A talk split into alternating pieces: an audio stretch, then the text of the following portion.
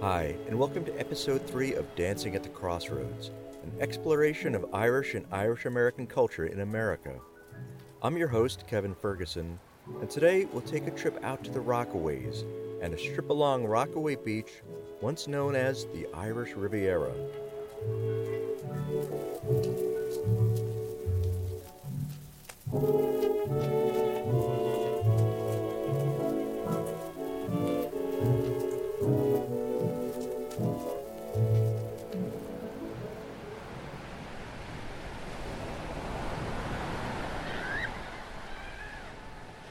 It's a strange thing to see your father when he is young enough to be your son. But there, Bob Ferguson stands on the sands of Rockaway Beach in September 1946, just a year back from the war in the Pacific. He is skinny as a rail and grips the arm of his future brother in law, smiling with the uncertainty that would define his life. Standing in the shadow of the boardwalk, he is literally up to his neck in Irish America. To his right is a young Oliver Plunkett Minahan, likewise skinny but strong. He'd emigrated from County Cork, Ireland at the age of four, and went on to navigate bombers over Nazi Germany. He'd later return to the States and marry my father's sister, Elizabeth. To his left, John Flynn, still wearing his army cap but with the brim turned upward in civilian protest. Towering over them, squinting in the bright sun, is Peter McNulty, part of the famed McNulty family showboat, once the most famous Irish family in New York.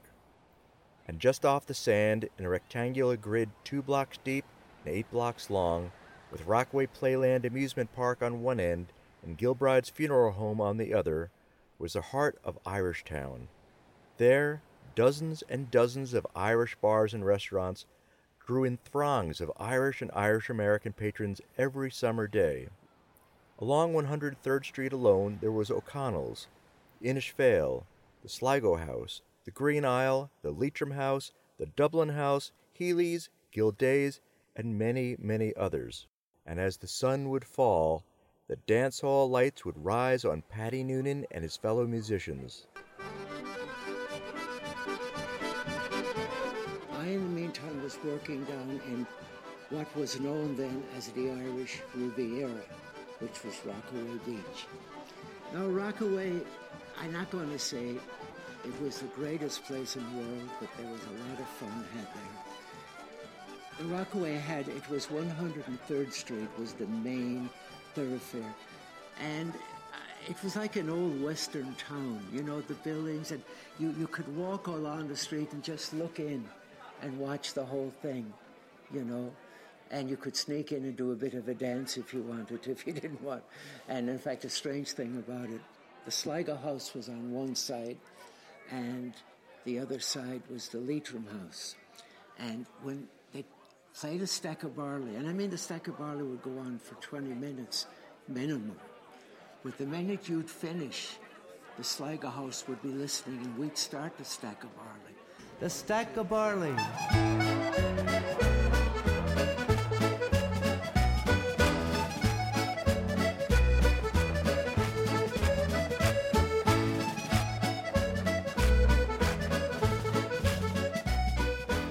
In the crowd was Anne Downey, who'd emigrated from County Leitrim in 1940 and settled in the Bronx.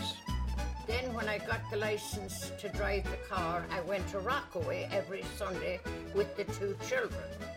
And we'd go in the sand in the daytime, and then in the nighttime, we'd listen to uh, Dorothy Hayden's program.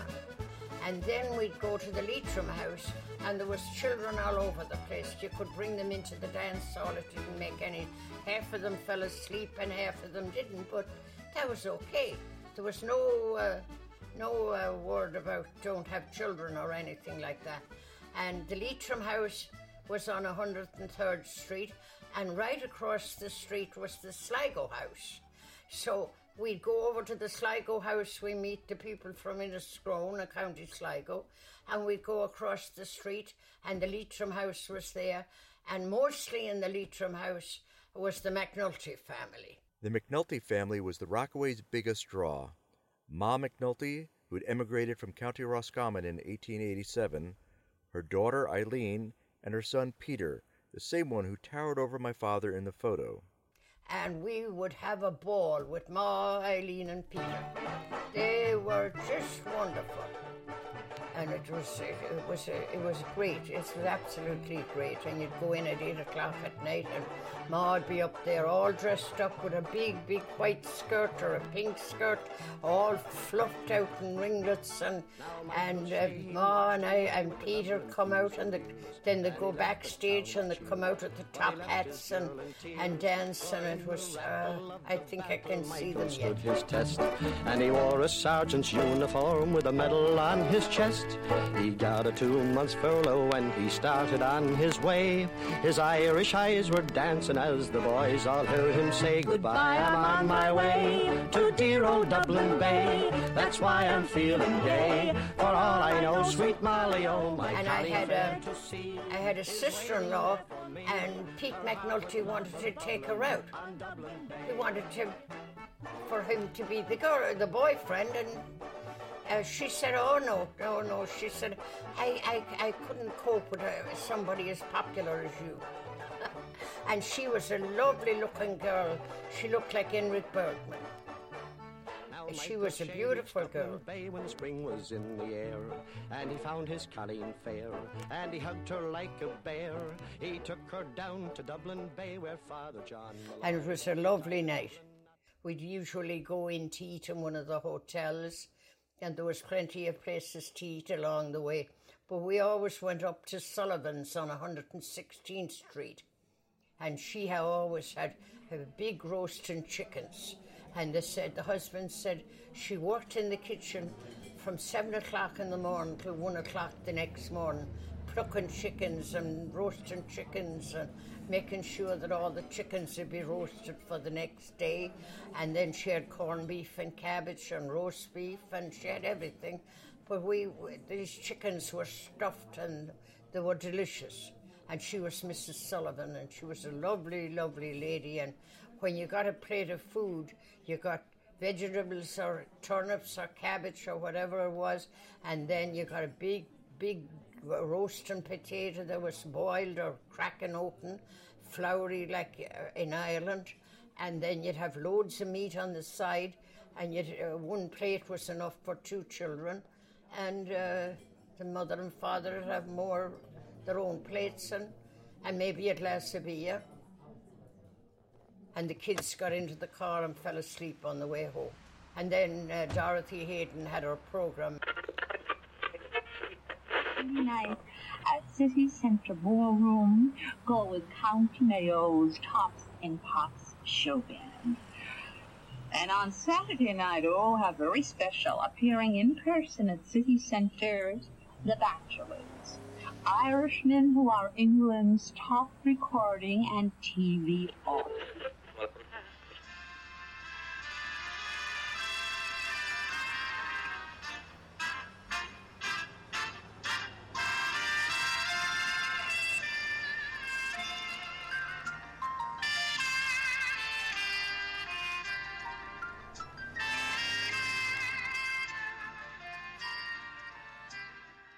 Despite its tightly packed nature, the Irish Riviera was not monolithic in its Irish identity.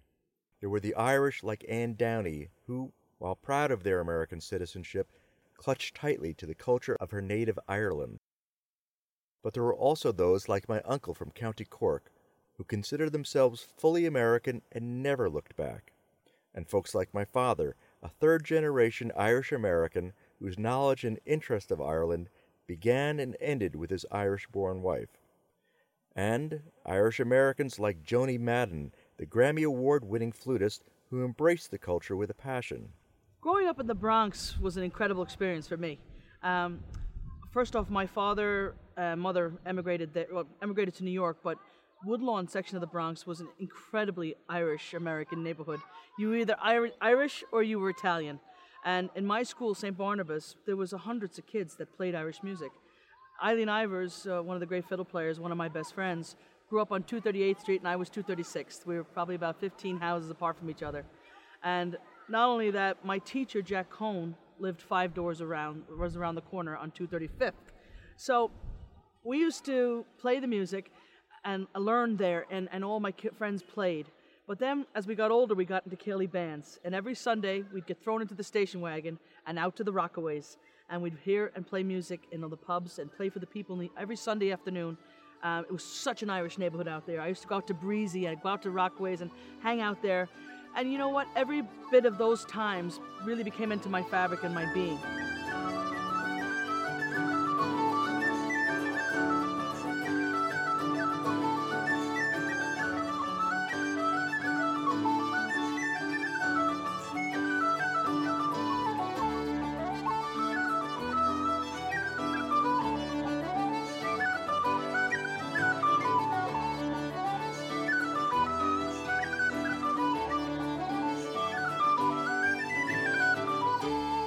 Like the people themselves, the Irish music and dance in the Rockaways was always, well, like the 40 Shades of Green that Johnny Cash sang about from every beer soaked jukebox in the early 1960s.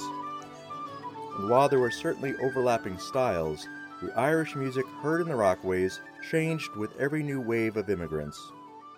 There were those who came to hear the Flanagan brothers from Waterford, who lent a, a bit of vaudeville to traditional Irish music in the 1920s and 30s. I'm a young married man that is tired of life. Ten years I am wed to a sickly wife. She does nothing all day, only sits down and cry. Oh, wishing to God, oh, that she would. In the die. 1930s and A 40s, friend of visitors would choose between popular American big band tunes or traditional fiddlers like Patty Kaloran and Michael Coleman.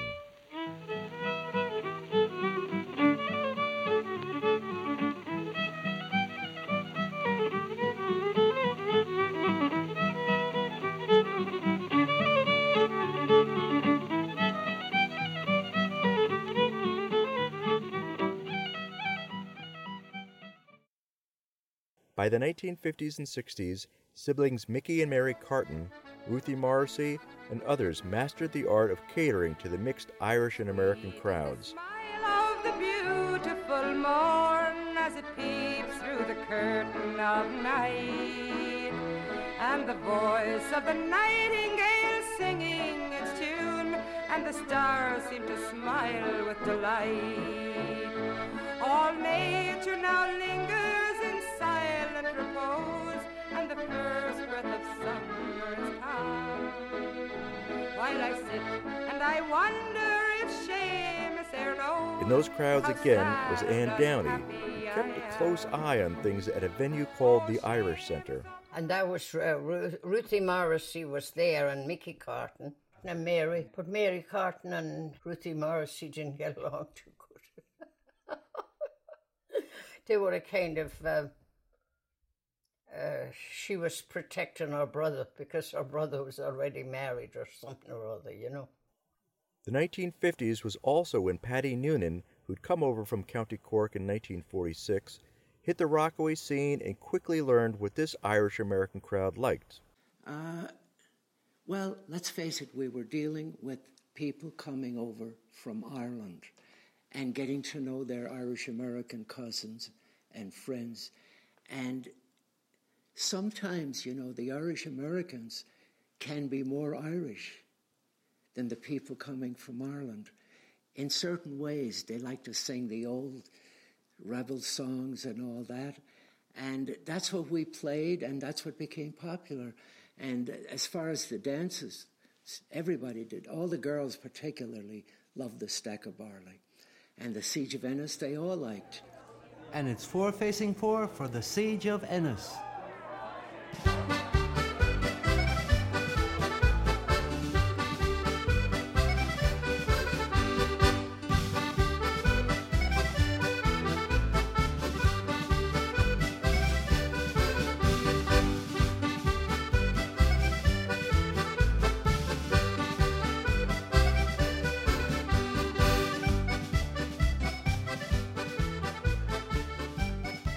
The Sacabara is a very interesting dance. In Rockaway, it was a must.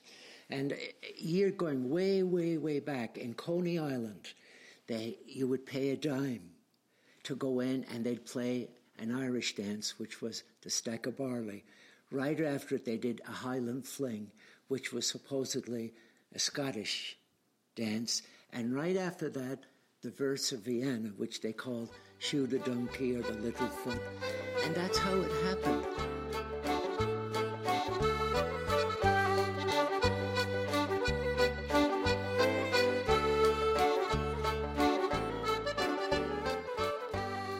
Could be played one after you bought your dime and you went in. But later it, it spread to Rockaway, and it's really, I would say, it's an Irish American dance. The, the tunes played for it, of course, originated in Ireland, but the music, the dance itself, originated here in Coney Island, and I would say that's probably 80, 90, 100 years ago. But that's why it became a form of we'd play the Staccabout, the Highland Flame, verse Vienna, always in a row. You never played one without the other two. And uh, we can continue that tradition up in the Catskills, and today they're still dancing that session. Then th- another dance became very popular, which was a Scottish dance, really, called the Gay Gordons. And today, any Irish hall you go into, or Scottish, whatever, they'll dance the Gay Gordons. But other than that, it was Irish waltzes, all songs about moonlight in Mayo, Tipperary town, the Galway shawl, road to Sligo, all about counties. And you know, the Irish didn't sing too many love songs. They were always about rivers and ridges and mountains and fields, you know. And of course, later on, they got into a few love songs, but uh, My Lovely Rose of Clare and all that. But they're either from history or from some well known spot in Ireland. And that's what we play.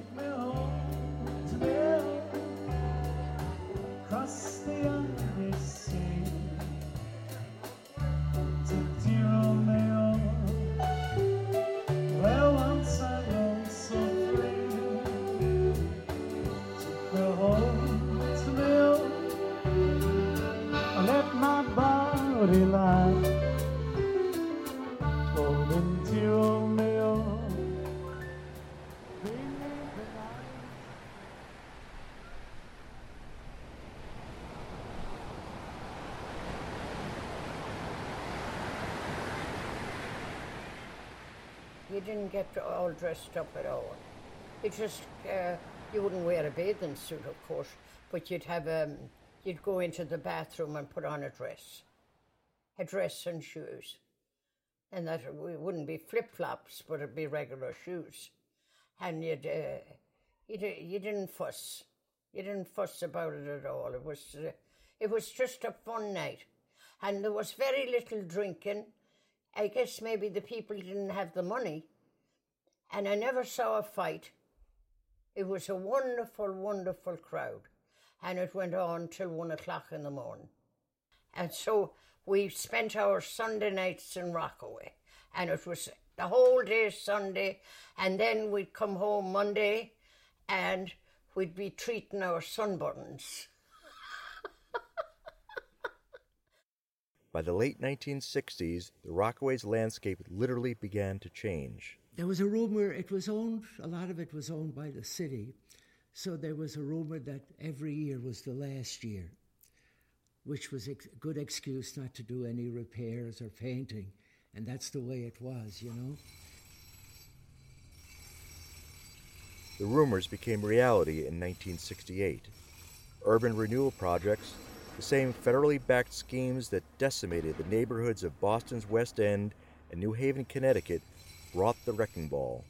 Most of the successful bar and hotel owners who hadn't already consolidated their interests in New York's other Irish getaway, the Catskill Mountains, pulled up stakes and left. Yet Irish music continued to be heard in the Rockaways through the 1970s and 80s, some of it traditional, some of it a newfangled blend of Irish country and Western, and some remnants of the show band sound that pervaded Ireland in the 1960s and 70s, like the Noel Henry Show Band. Was the Galway Shaw? Twas early, early, all in the morning. I hit the road for old Donegal. says she goodbye, sir. She cried and kissed me, but my heart remained with the Galway shore. She wore By the 90s, though, much of the music took on a harder edge. Black 47, whose original songs infused older Irish tunes with hard rock, reggae, and other elements, led the way. At six o'clock, it's time to rock, and the head is beating like a drum. In the cold daylight, I feel like shite, and I can't remember last night's fun. Then the foreman says, Come on now, boys, stick your fingers down your throats and get to work. And I wish to Christ I'd stayed home last night instead of drinking in America. I knock down walls with big iron balls, and I mix cement by the ton. With my tongue hanging out for a bottle of stout, sweating bullets in the Brooklyn sun. Then I think of her up on Kingsbridge Road. Did she mean what she said last night? Oh, mammy dear, we're all mad over here, living in America. Black 47 disbanded just a few years back, but that harder edge continues today through the likes of Shillelagh Law, the Dropkick Murphys, and most recently, Hellcat Maggie.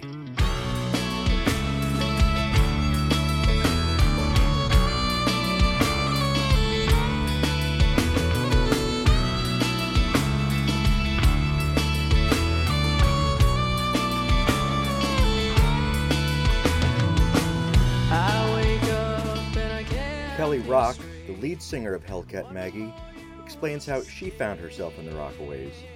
We played in Saratoga Springs at um, a bar restaurant called Harvey's Irish Restaurant.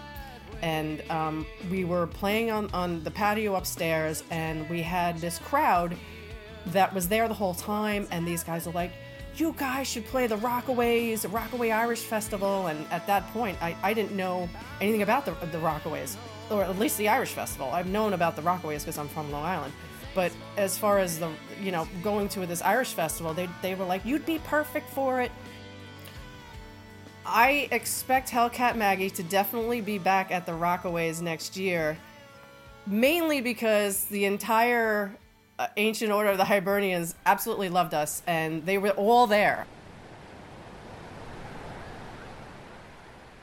That's it for this episode of the Dancing at the Crossroads podcast. Before we go, we have quite a few programming notes. We heard Glenn Miller and his orchestra playing Danny Boy. Patty Noonan played The Stack of Barley and The Siege of Venice. Dear Old Dublin Bay was performed by the McNulty family. Dorothy Hayden's Irish Hour was provided by NYU's Archives of Irish America. Patty Noonan's interview was conducted by Peter McKiernan and recorded by Michael Rossi. And Downey's interview was conducted by Kevin Ferguson and recorded by Michael Rossi. Michael Coleman played the Tarbolton Reel. Joni Madden and Cherish the Ladies performed at the 2015 Catskill Irish Arts Week in East Durham, New York. Cod Liver Oil was performed by the Flanagan Brothers and Charles Bender. The Emigrant Irish Boy was performed by Mary and Mickey Carton. Shoe the Donkey was performed by Matt Cunningham. The Noel Henry Show Band performed Galway Shawl. Tom Fitzgerald and Don Gallagher performed a selection of reels. Brendan Ward and his orchestra performed Come Back Patty Riley to Bally James Duff, and special thanks to Brendan Ward for providing that original recording. Livin' in America was performed by Larry Kerwin and Black 47. Goin' Home was written by Kelly Rock and performed by Kelly Rock and the band Hellcat Maggie. Additional recordings by Doug Gordon, Mike Koenig, Daniel Simon, Stefan, and Coops. Oh,